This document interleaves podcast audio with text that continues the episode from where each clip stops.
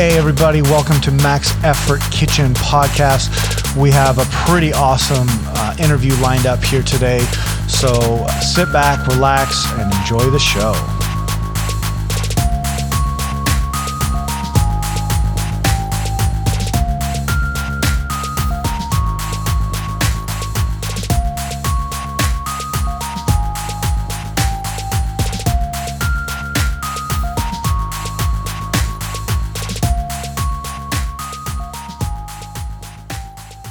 All right, welcome to Max Effort Kitchen. I'm your host, Chef Matt, and uh, I'm really excited. I'm joined with just uh, an amazing dude all around, uh, a good friend, a huge influence in the world of weightlifting. Uh, and I'm not even going to go over your resume right now, but Mr. Joe Beck, thank you, thank you, thank you for showing up and being here, and welcome. Oh, thanks, man. I'm blushed. Good thing people can't see me blushing. well, you're about to blush even more. I like to um, take people's names and just throw them into the computer and see what pops up. And man, I got two pages of a resume here from you that is just um, mind blowing. And you know, normally people like I hear people say how impressed they are. I'm not impressed. I'm I'm just influenced. And so I'm going to go down this list. First of all, uh, founder of Metaphysical Fitness, yeah, Metaphysical Fitness. You're a licensed yeah. chemical dependency counselor, which we're going to touch yeah. on that. USA yeah. Army, studied at PSU, just recently IWF Cat 2 technical official, which my mind blew right there. Um, uh, Heroic Barbell Club, uh, Special Olympics coach, WSO representative, USAW national coach and instructor. You've developed multiple athletes on world teams, national uh, level. One, like, one world team. One world team, but youth nationals. I mean, you, you got a mountain of gold medals under you. Uh, a wizard in the kitchen, and it's just oh. pretty amazing to see. Like, how, do you, how do you do all that? uh, I, I mean, it's it's been a long time. So, uh, touching on the chemical dependency stuff. Yeah. Uh, I had a, you know, um, rough time coming out of the service and, and back to the service. I had a rough time coming out of the service. Mm-hmm. Uh, I had a um, decent drug problem when I went into the service the second time. So I was in in 89 to 91. Okay. I got out. Uh, I started smoking some weed in the German barracks. Yeah. And then when I got out, I started doing more acid, and then I went back in with a decent like couldn't really quit smoking weed to pass piss tests kind of thing. Uh, so that's kind of the drug problem as far as the army is concerned. It got worse. I started doing more drugs. Eventually, got booted out because I couldn't pass piss tests. Right. Um, right. And then uh, landed in Oregon and developed a pretty serious drug problem. Yeah. So without going into depth on that stuff because it's kind of boring. Um, uh, I got out when I got out of drugs. I went to a went to a program called the Volunteers of America Men's Residential Center. I got arrested, went to jail. Right, right. Did some time in the uh, inpatient drug program, or yeah, in custody drug program in jail. Got out to an out of custody drug program at VOA. Uh, never graduated. Uh, but I've somewhere in there found a spark of what people call recovery. Yeah. Has a, it, you know, I'm a recovering addict means a very specific thing in the, particularly in the uh, uh, counseling community. Correct. So I don't quote identify as one of those as, right. as that anymore. Right. Uh, I, I, I would when I couch it to clients would say I'm a I had my own experience, my own drug problem, and I figured, I don't know, figured it out. yeah. Time, but you know, I have my own story. This isn't about me. If you want to hear about it, come find me after class, and no one to find me, right? Because like, not anyway. So, I don't identify as a recovering person because I found peace with uh, cannabis and uh, alcohol, right. where lots of addicts can't. They're just as bad on all of them. So, yeah. Uh, the the kernel of that, going back to how I do it all, is like when your life's all chaos and then you put some order to it. I don't know, things become easier. I mean, I can, I can speak to that myself. I mean, I didn't have quite. Uh, I, I don't think I had quite that journey, but I did have a journey of you know drug addiction coming out of college football, um, getting too deep into the drug world and being pulled out uh, at you know by my father and you know, you know, lack of better term, slapping some sense into me. Um, I didn't go to any counseling. I didn't go to any programs. Um, I was just able to um, isolate myself and, and get myself off. And, and a lot of people look at me and like, yeah, that's not a drug problem. But for me, it was creating problems in my life, so that I considered that a drug problem. Um, yeah. Yeah. yeah. I mean the the clinical definition, or at least it was when I it's changed since I stopped practicing full time. But uh, the clinical definition was basically use beyond intent. Are you using more than you want to? Do you yeah. go out and have try to have two drinks and have seventy? or uh, used despite negative consequences? Right. Are you using and having negative effects and still using anyway? Correct. Forget to pick up your kids from school. Forget to you know get fired from jobs. All those kind of things. Right. And I think that um, you you summed that up really well as far as talking about how living life in chaotic states. Um, this is horrible to say, but in a way, it kind of it sets you up for being successful in doing positive things. I, yeah, I guess and I, that that is what I said. And yeah, yeah, it does. It really does, and I, I can I can really speak to that because I'm I'm the type of person that people will look at me and be like, and I asked you that question very specifically because I get that question a lot, where it's like, how do you do all this? And I'm just my my answer is just like I just do what I love to do. Um, but oh yeah, that's that's what I forgot to say. That's a very simple answer. yeah, right. Yeah, we're I just doing we're just doing I, I what we so love to fortunate. do. Yeah, and and it's, it's like people are like, oh, okay, here we go with this philosophical stuff, but that's all it is. Doing what I love to do, and then I move forward. Um, yeah. You know, I actually heard about you. I worked with um, a chef, uh, JJ Harris, and it was a oh, long. JJ. Yeah, it was a long time ago. you knew him. Yeah, I worked with him when he was uh, with Lovejoy, and he oh, uh, him and I were you know we we became pretty good friends and and he actually said to me I have a buddy that is at that CrossFit gym over by our office um, that is actually he developed a program for um, people who are yeah. coming out of addiction. So yeah. I, was, I was hoping you'd talk about that a little bit. Oh yeah, so that's when you brought up metaphysical fitness. So all right, so I have drug problem. Go uh, get clean ish. Yeah. yeah uh, and my life starts to co- come together. Uh, I do all kinds of stupid odd jobs, sell cars during the um, stock market crash of what was that, 92 or whatever that was. Not 92. Um, uh, anyway. Oh, yeah. Oh, wait. Oh, wait. We're, oh, wait. Oh, wait. Yes. Yeah, dude. yeah, there you go sold sold cars, sold other stupid things, then door to door sales. Uh, tried to get out of being a warehouse guy. Worked in a glass factory a bunch, um, a couple different glass factories in Portland. Yeah, making colored art glass, all kinds of like industrial backbreaking things. Not fun. P- punching clocks. Right. Uh, lots of lots of time being unemployed too. Well, my awesome wife drove the bus. Mm-hmm. Um, and then it was one of my army buddies. Uh, I've been mostly clean from heroin or totally clean for heroin for I don't know years at this point. I don't uh, three or four or five years. Okay. Uh, needed to get clean. We let him live on our couch. I talked him, you know, out of uh, back up from the depths of a person on heroin. It was rewarding, and I had a criminal record at the time. Had no um, had no real job prospects. So going back to school for the one career where you ha- can have a criminal record and no one cares almost helps you in some cases was substance abuse counseling. So I went back to school, got a degree in that. That's when I found fitness again. I was still a smoker when I started college, and not very into fitness at all. Mm-hmm. Uh, when I was in college, I quit smoking, put on weight, did Army PT, found CrossFit, blah blah blah. Right. That one's that one's a tried and true story of how people found CrossFit and yep. then found weightlifting or whatever. Yep. Uh, when I was doing it, I noticed that, and this has become actually, lots of people recognize this, that feeling in CrossFit of uh, total exhaustion and elation, joy at the end of workouts that crush you to the point or empty that glycolytic tank to the point where you're like laying on the floor. Yeah.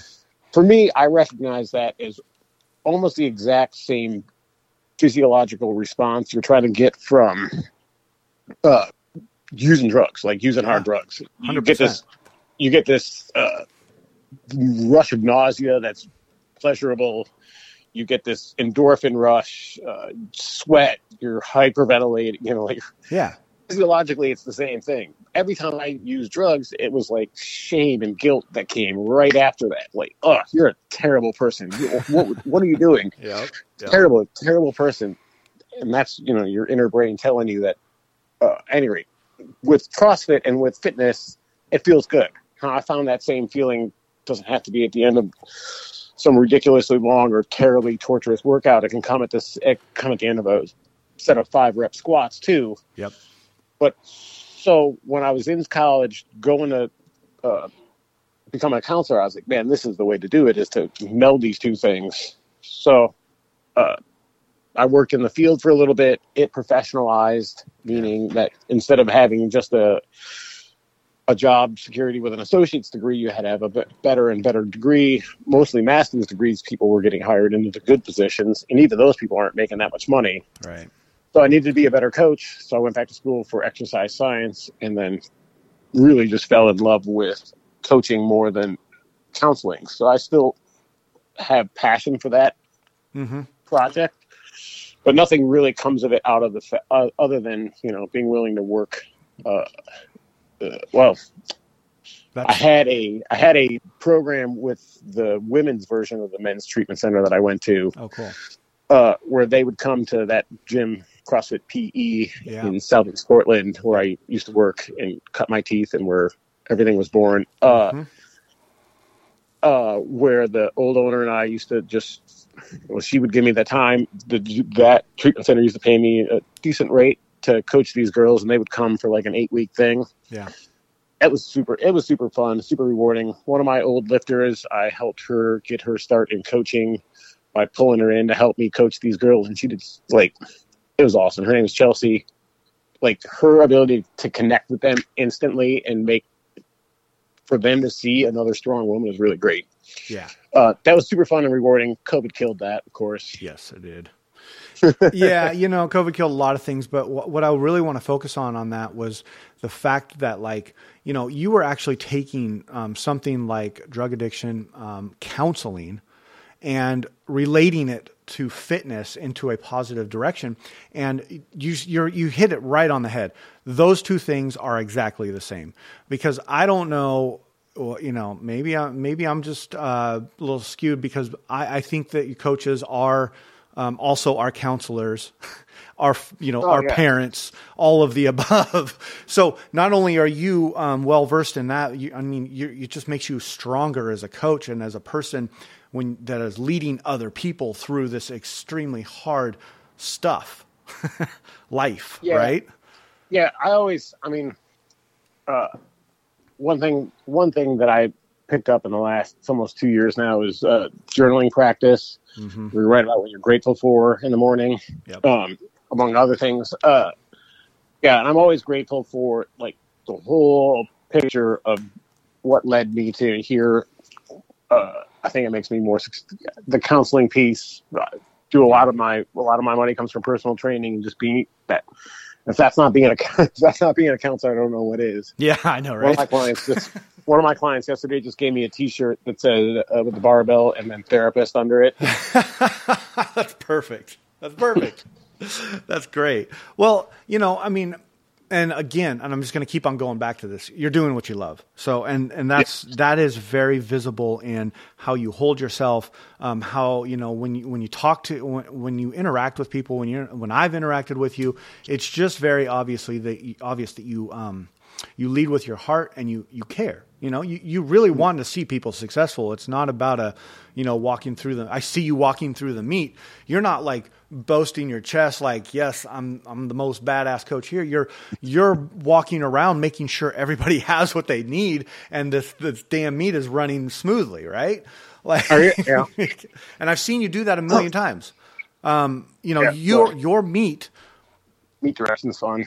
yeah, you know, you, your your meet was one of my. It was my first uh, weightlifting meet. Well, Oh, I know the one at the yeah, that was yeah. a good one. Yeah, it was, it was, a good one.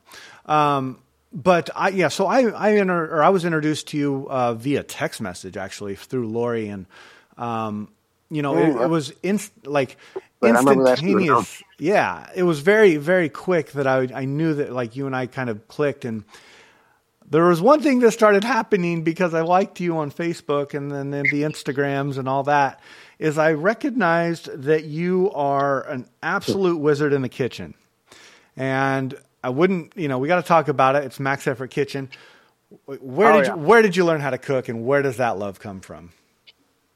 Uh, so I, I always like to liken, I always like to relate the cooking and the development of the cooking skill back to recovery to a, to a degree. So I don't know. My dad, my my stepdad was a cook, so and I had some army buddies, male army buddies that were cooks. Uh, and now we have to talk about how I need JJ too. Um, yeah. Uh,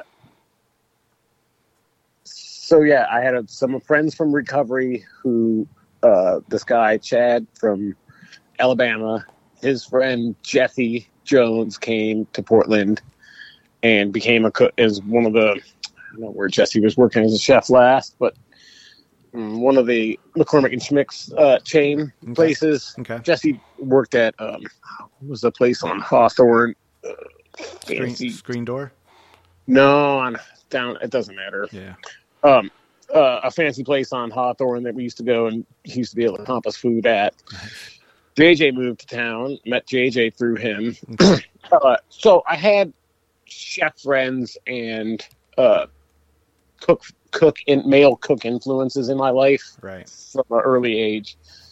I started putting like oh, I, I, like cooking. I can. one of my friends who was a junkie also taught me how to make chicken cordon bleu. Nice. I remember it like it would be a disaster. Like not the food came out bad, but like the way like I didn't have any sense that chaos, living in chaos and trying to do things, it would come out okay. Right. But as I got clean and I, you know, uh, built a household with my wife, and you know, we kept things for a, a long time instead of just losing them all the time. I was able to build a skill set. So it's like if I talked about this on uh, Travis's podcast yeah. a while back. Yeah. Uh, is that if you look, and I talk about it all the time like this, if you look at recovery, is the center of it as a kernel of like, I'm clean, great. Now what? Right. And that your life builds around it. So the skill set of cooking just kind of built around it as I got better skills. The internet helps, man. Like you can watch TV, you can watch YouTube, and I've learned a lot of dishes from that. And then all of a sudden, then you, I don't know. I think there's a little bit of innate um, talent at things like eyeballing stuff. Like, yeah. but when you start to learn a recipe and you go, "Oh yeah, this is how I make tomato sauce," Mm-hmm. I don't know. I spent a lot of years making decent food using jarred tomato sauce, and then I realized, like, wait, it's just really canned tomatoes and a couple things. and you start to put you start to put it together and make your own thing, and then you're refining techniques. Like I don't know, even this year on the Weber, learning how to indirect cook almost everything, mm-hmm. and then finish on the grill so that it had almost all its color before it even went to the flame instead of burning things all the time, like Johnsonville sausage. It's like, a it's a beautiful thing, right? I mean, it's, it's like a thing that just keeps growing and growing. Yeah. And I don't know the the pictures on my personal Insta. I don't have a ton of creative out influences or outputs anymore, so right. That's like one little thing. It's pretty easy to take good pictures with your iPhone. Yeah, especially with the new macro, you just zoom it in. Everything looks really good when you zoom it in real close. Yeah, I know, right? the but macro like, lens is made for color. Food. Yeah, learning how to get good color on meat. That's just a thing that you do over. I don't know. I'm fucking fifty, so.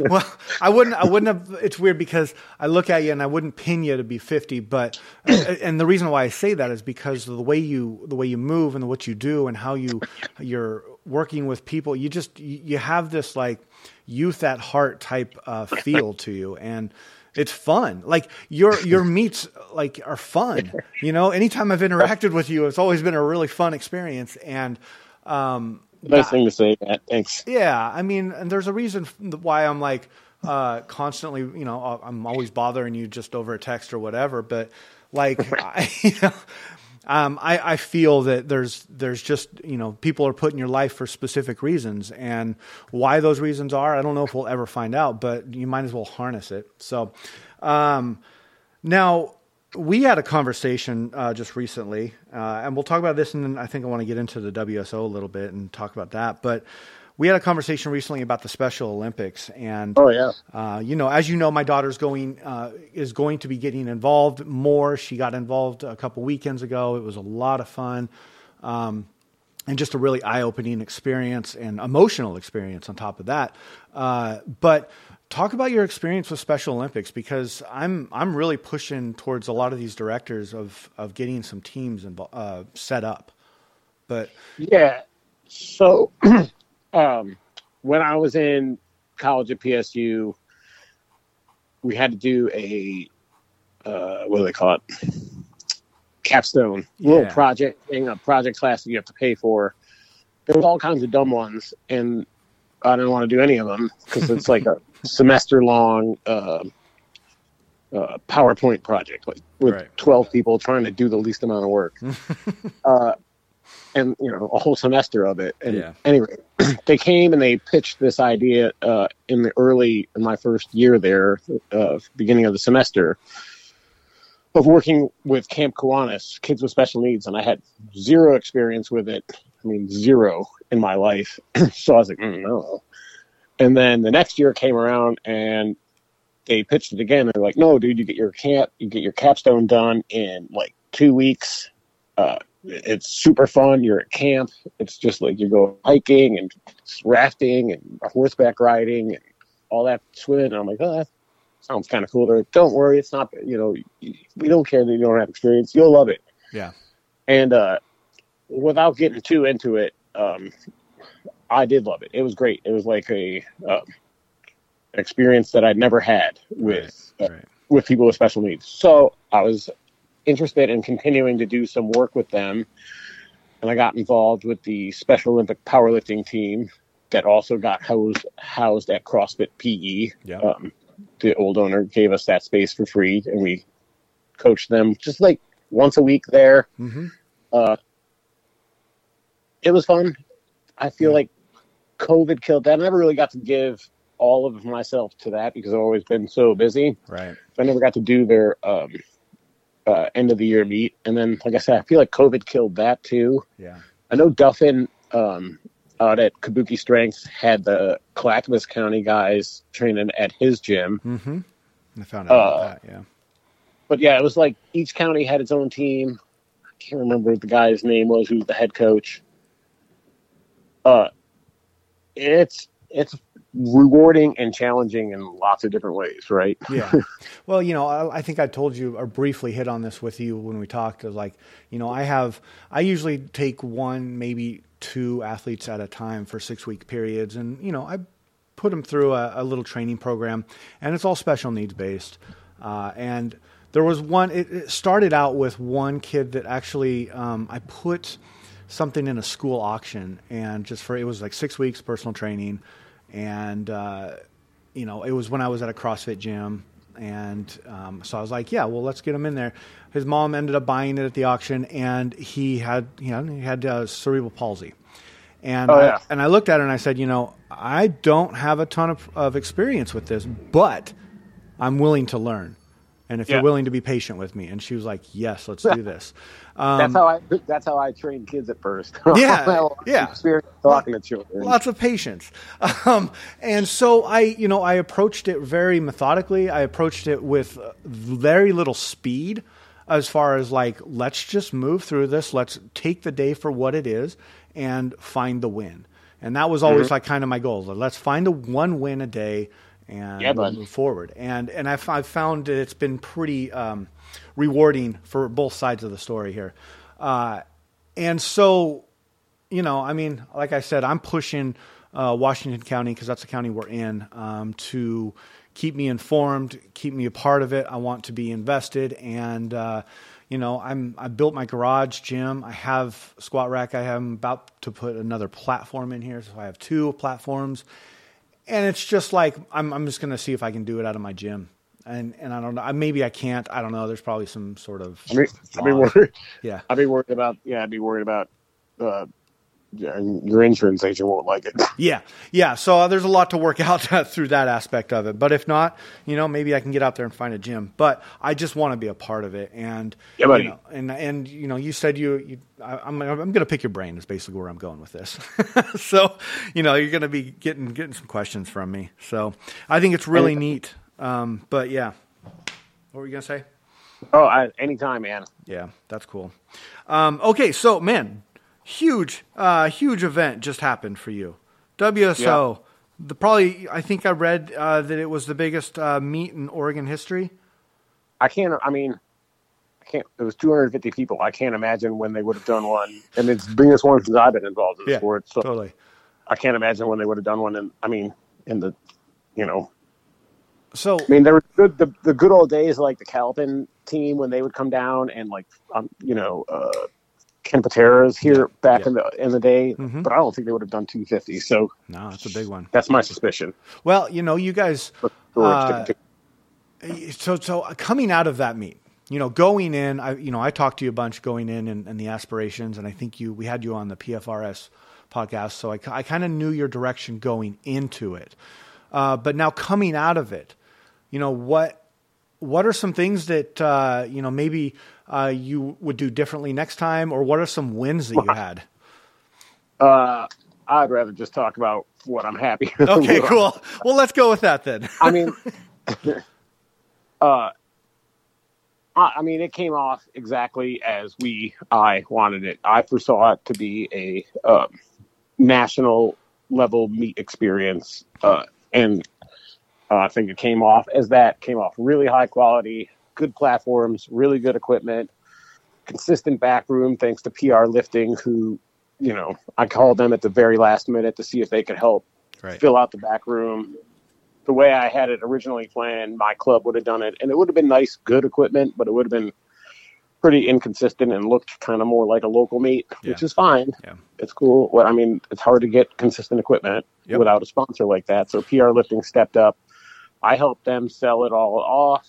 So we had a consistent back room. Also, I uh, my team uh, put the I had a few guys who had PR lifting plates, so we got to make that back room consistent. That was a goal.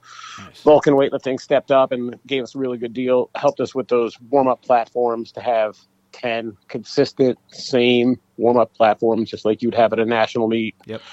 We built those two uh, three layer competition platforms. Yeah. One of the guy who gave me that T-shirt is this fellow that I've been training for a while. So, sixty year old guy. Um, oh yeah.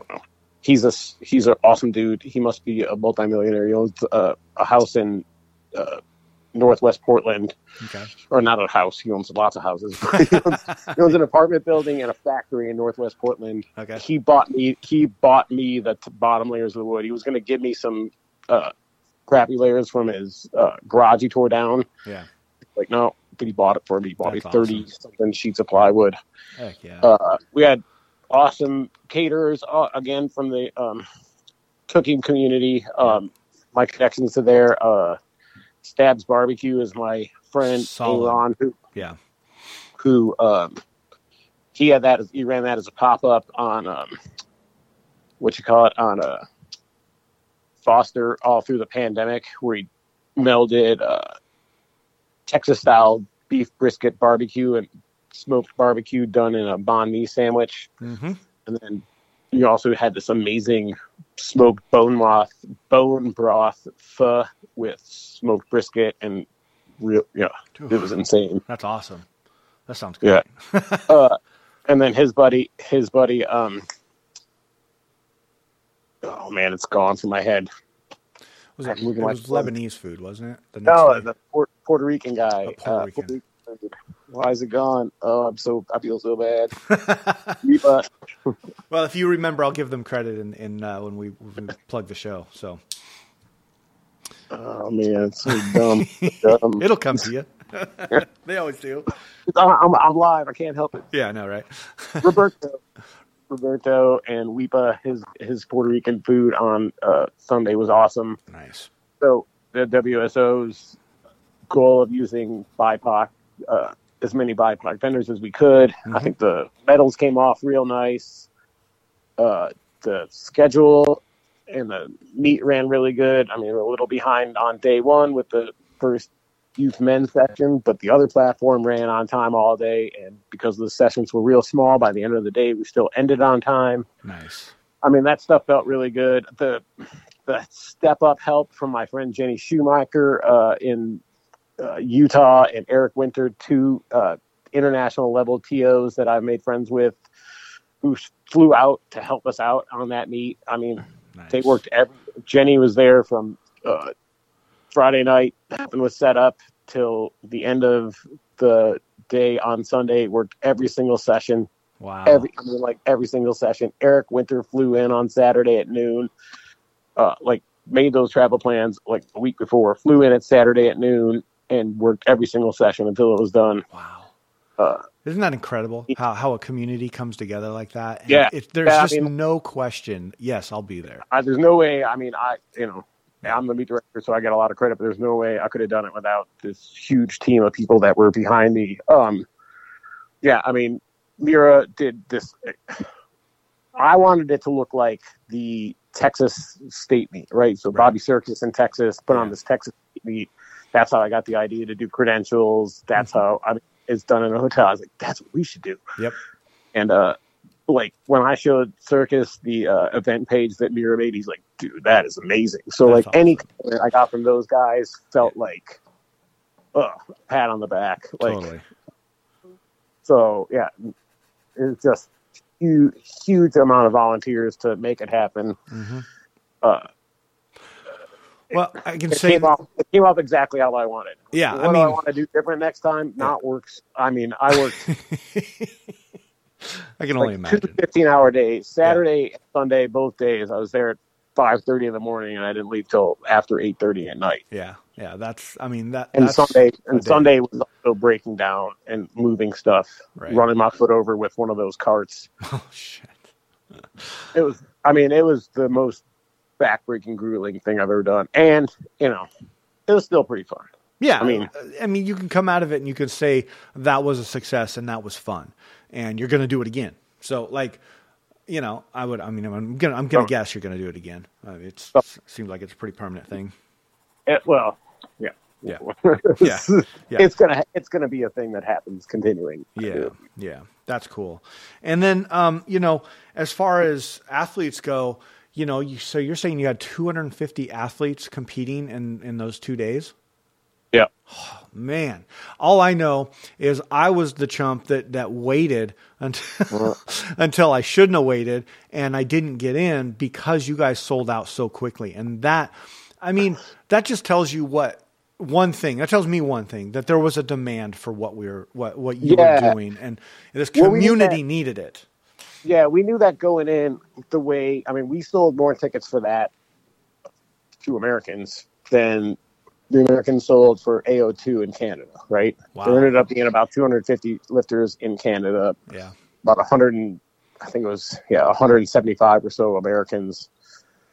Uh, and, but in, um, at the Arnold, at Canella's meet, he had 1,800 people. So Jeez. You know, we know that, that that there's a demand for that kind of upper level travel regional meet. We yeah. made it we made it an open meet so that we could get more people. Yeah. I mean, one of the WSO's goals is to increase membership and increase and you know retain members. And so we got. I know. I mean, I personally talked to people that like got through emails like, "No, you should do. I'm all ineligible." Well, no, you should do it anyway. you hmm. can, you know, yeah. You can buy it for a month or you can do this or whatever. So like getting people to come back in or getting new people to sign up is, is the ultimate goal of like getting more members. It's good for coaches, it's good for the community, it's good for everything. Well yeah. So we did that. We did that. That's another, you know, that's another win in our win column of why that meet was great and yeah. why it was why we should keep doing it. So having it be open, having it be a thing where everybody um, Michael Conroy used to be the coaching education director. Okay. Um, he saw it in this in one of the Facebook posts. He said the PNW should be uh, proud for having pulled off something to the effect of this proof of concept. This makes local lifters want to become national lifters, which is kind of what the AO does, right? The series. absolutely, yeah. You go to that, you see it, and you're like, oh my God, man, this is so fun. Look, there's CJ Cummings over there. There's, you know, here. Like I'm using the warm up platform and next to my, you know, J session 81A or whatever. Like, right, exactly. Or 81, 81J session. like, that's so cool. Look at that. Like, this is what it's like. And, and having all that nice rogue equipment and everyone has their own platform and no one has to share change plates. And like, yeah, that's, that's the experience that I wanted people to come off with and then want to go up the, up the rankings or up the levels to it. Well, I think you so saw that, a lot of success within athletes um, at the meet. Like there, I mean, it, I was, I mean, I was helping, I was help coaching, and I it was just as intense on my side as it was being an athlete because I've been now I've been both sides, and I'm like, the, I mean, the feel of uh, everybody in like in that close knit area of like when somebody succeeded like it, everybody was behind him, and that there's something about that that was really. Um, it was intense. I walked out of that thing exhausted. I can't even imagine what you walked out of it as. like, and I was only there for maybe four hours. I feel about ninety five percent recovered from it. That's cool. That's cool. Now I think uh, I think you should be uh, super proud. Still, sleep still not right. Yeah, uh, I would imagine the sleep got messed up. Uh, what before that too? Just stressing on on the day mm-hmm. the day of stuff. Um, no, like I was saying, you should be super proud. I mean, I'm just one lonely little guy here, but I, I've, like I said, inspired. You're you're an inspiring individual, and uh, to see the impact that you have on uh, your lifters, because I mean, I come out on Saturdays, and there's it's just it's that a community feel that is just very uh, oh man it's unmatched. It really is. And being on that, an internet team i miss it. What's that's that? on them like they i can only i can only do so much to you know foster that. Yeah. But they those girls and like you know my team captains and assistant coaches, like those girls bring the fire to it too. Like, yeah, Kim's like Kim's the ultimate cheerleader, and like I don't know, I called her the glue that keeps the team together to kind of make things happen. The way I don't know, I have some remote lifters that they barely even know, um, just from my little team chat. Mm-hmm. Uh, Hannah had a bad day. You know, she had a great snatch day, and then her back tightened up and couldn't finish her snatches, and I'm running around back and forth. And Jason, uh, one of my assistant coaches, is handling her. He's like, "Bro, you got to come over." And these girls are already over there consoling her and giving her hugs and like, yeah. I don't know, you, you, I, you can. I didn't teach them. I, I want to be like, ah, you can teach that, but you can't make can't. it happen. No. I didn't teach them that shit. They are just. That's how empathetic they are. I yeah. Mean, well, how, I mean, how, I felt it right away. I'm just lucky. Yeah, no, I felt it right away. And then, like, you know, I mean, you had me out that one Saturday out to the garage, and I'm like, these people are amazing. They just they just accepted a perfect stranger into their garage, and um, you know, not only that, by the end of, I mean, I've told you this many times. Every time I lift with you, I PR. I mean, I PR'd, and they're like cheering for me, and I'm like looking around, like, man, this is this is pretty freaking cool. Um, so, yeah, I know you can't teach it, but you are the head of what happens there, and you know that stuff bleeds down. So take a little bit of credit there, my friend. Yeah, um, yeah. So that uh, that that whole aspect of your barbell club has really been pretty cool. Um, you know, if there's one thing I've noticed about you, Joe, it's that when you and I've noticed this strictly with weightlifting because this is where I've seen it. You're not just a coach; you're an instructor. You you go and you um, you coach people, you help you find loaders at, at these national events, you're judging at these I'm, national I'm, events. I'm, I'm, not taking credit for that. I don't find loaders. Well, I mean, I see your team loading. That's why I'm saying that. I'm oh, like, yeah. I see your athletes out there like loading and like taking after you. You know? Uh, yeah, I will. I will take credit for that. Uh, yeah, I do. No, I do believe. I do uh, being a TO and being a volunteer and having that that if there is one piece of work ethic or like team ethic that I've tried to instill, it is that like look, man, all those meets run on volunteers. Yeah. The TO the T technical officials were basically volunteers. Um, we get like as a cat two, I get 15 bucks a session. A session. Sessions are two hours, maybe more. Right. Uh, maybe less. Uh, and nationals get 10 and locals get five. So that's not, I mean, you're a volunteer. Yeah. Um, they feed you kind of, I don't know. I'm pretty sure my food was the best that has gotten fed to ketos in America in a long time. Solid. uh, I mean, there's been good food that we've had at, at meets, but it's mostly like catered food from the hotel or, right. you know, some good, we've had some decent um, catered in sandwiches and stuff. But, you know, any rate, yeah. so you're basically doing it as a volunteer. And when you look at the technical official crew, you can see that they're you know aging fellows yes. and ladies for yes. the most part. Yep. People that were you know super involved and like don't have it like some of those guys and you're like oh look at that old timer. Right. Oh, he was a fucking Olympian and stuff. So exactly. You know, like when you're like, you can't say shit. You're old man. Like mm, I was in the Olympics, bro. So uh, yeah. when you get three reps, just take your lumps and turn around. Right. But, exactly. So I started going to national meets, and I'd have like one lifter or two lifters to go to an AO series. Like, yeah, you can either go there and walk around the meet and like sit in the stands, or you know, sit in your hotel room, or you can get involved. Right. And when you're involved, dude, that's how I became. You know, I made contacts. That's how I got people like Eric Winter to come out and be like, yeah, because way you are at meets, you're always there. Right. Uh, um, it made me a better coach watching. I mean, I can name them all the all my all my mentors' names. Watching people like you know Kevin Simons, people like Kevin um, Doherty, and yep. uh, you know Sean Waxman, all these guys in the back room, and how they made changes, and how they ran cards in the A session, and how they you know left the auto on so that they could burn clocks, and like you learn that by being there. And right. when you're sitting in the speaker's chair, you have this awesome coach's view, and you can hear what you know Leo Totten says to a lifter when he's sitting in the chute and his lifter just missed and he's going on his third attempt and he has to take it. Like, what's he saying? What's the cue he gives? like, it. That's why it, it's so rewarding. But again, it has to be done. So I, I really kind of put my foot in their ass and say like, hey, when we go to national meets, you're doing something. The kids, even when we went to the AO series, you can't make them really do it. Yeah before they compete. So, you know, but even, yeah, King will always kind of competes at the end of the weekend. Still, still will get in the chairs and do it. Uh, I don't make them load until they're done. but like, and I'm, you know, we'll people get roped into looting, but I will also people. Well, we were, at, we, were in Calgary, we were in Calgary, and someone asked one of my lifters to load, and I was like shaking my head, like, "No, you will not." no, but, no, you're not doing uh, that. Nope. Coach says no. Yeah. No, nope. you know, it's, you it's just very obvious to see it, and um, I, it was one of the first things that when I did see you at a national meet. Um, I noticed, and I noticed it right away. And I think what it does is it, like you said, it speaks to a work ethic, but um, that work ethic that we have to have on the platform uh, versus outside of the platform, it should be seamless in my opinion, right? So yeah. that just enhance it just bleeds through.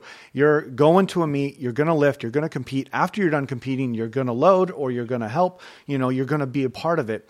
That was one thing at Masters Nationals that I really tried to get involved um, because I wanted, like the day before I was lifting, I was loading for all my teammates or loading for other other people's teammates and like just trying to help in the back room. And you're so right.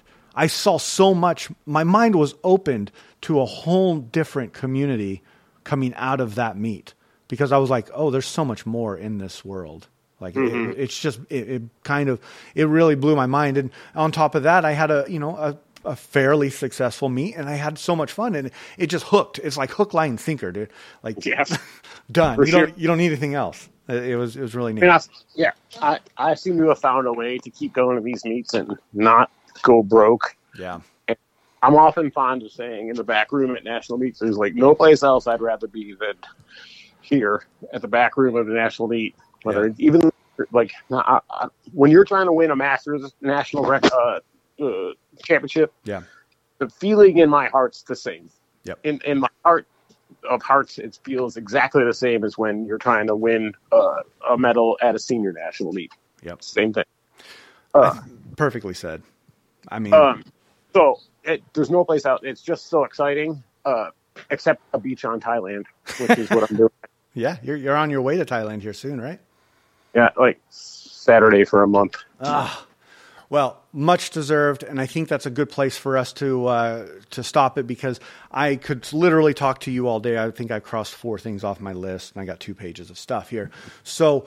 Um, oh, I, I want to get you back on. Um, I think there's a lot more to discuss, but man, uh, from the bottom of my heart, thank you so much for uh, just you know being open to this, being open to being on the podcast and talking and op- and opening up your heart and your life and and everything you told us because you know not many people are, are uh, willing to do that, and I I am so thankful uh, that Lori connected us. And so oh, yeah, thank man. you for everything you do. All right, you're welcome, buddy.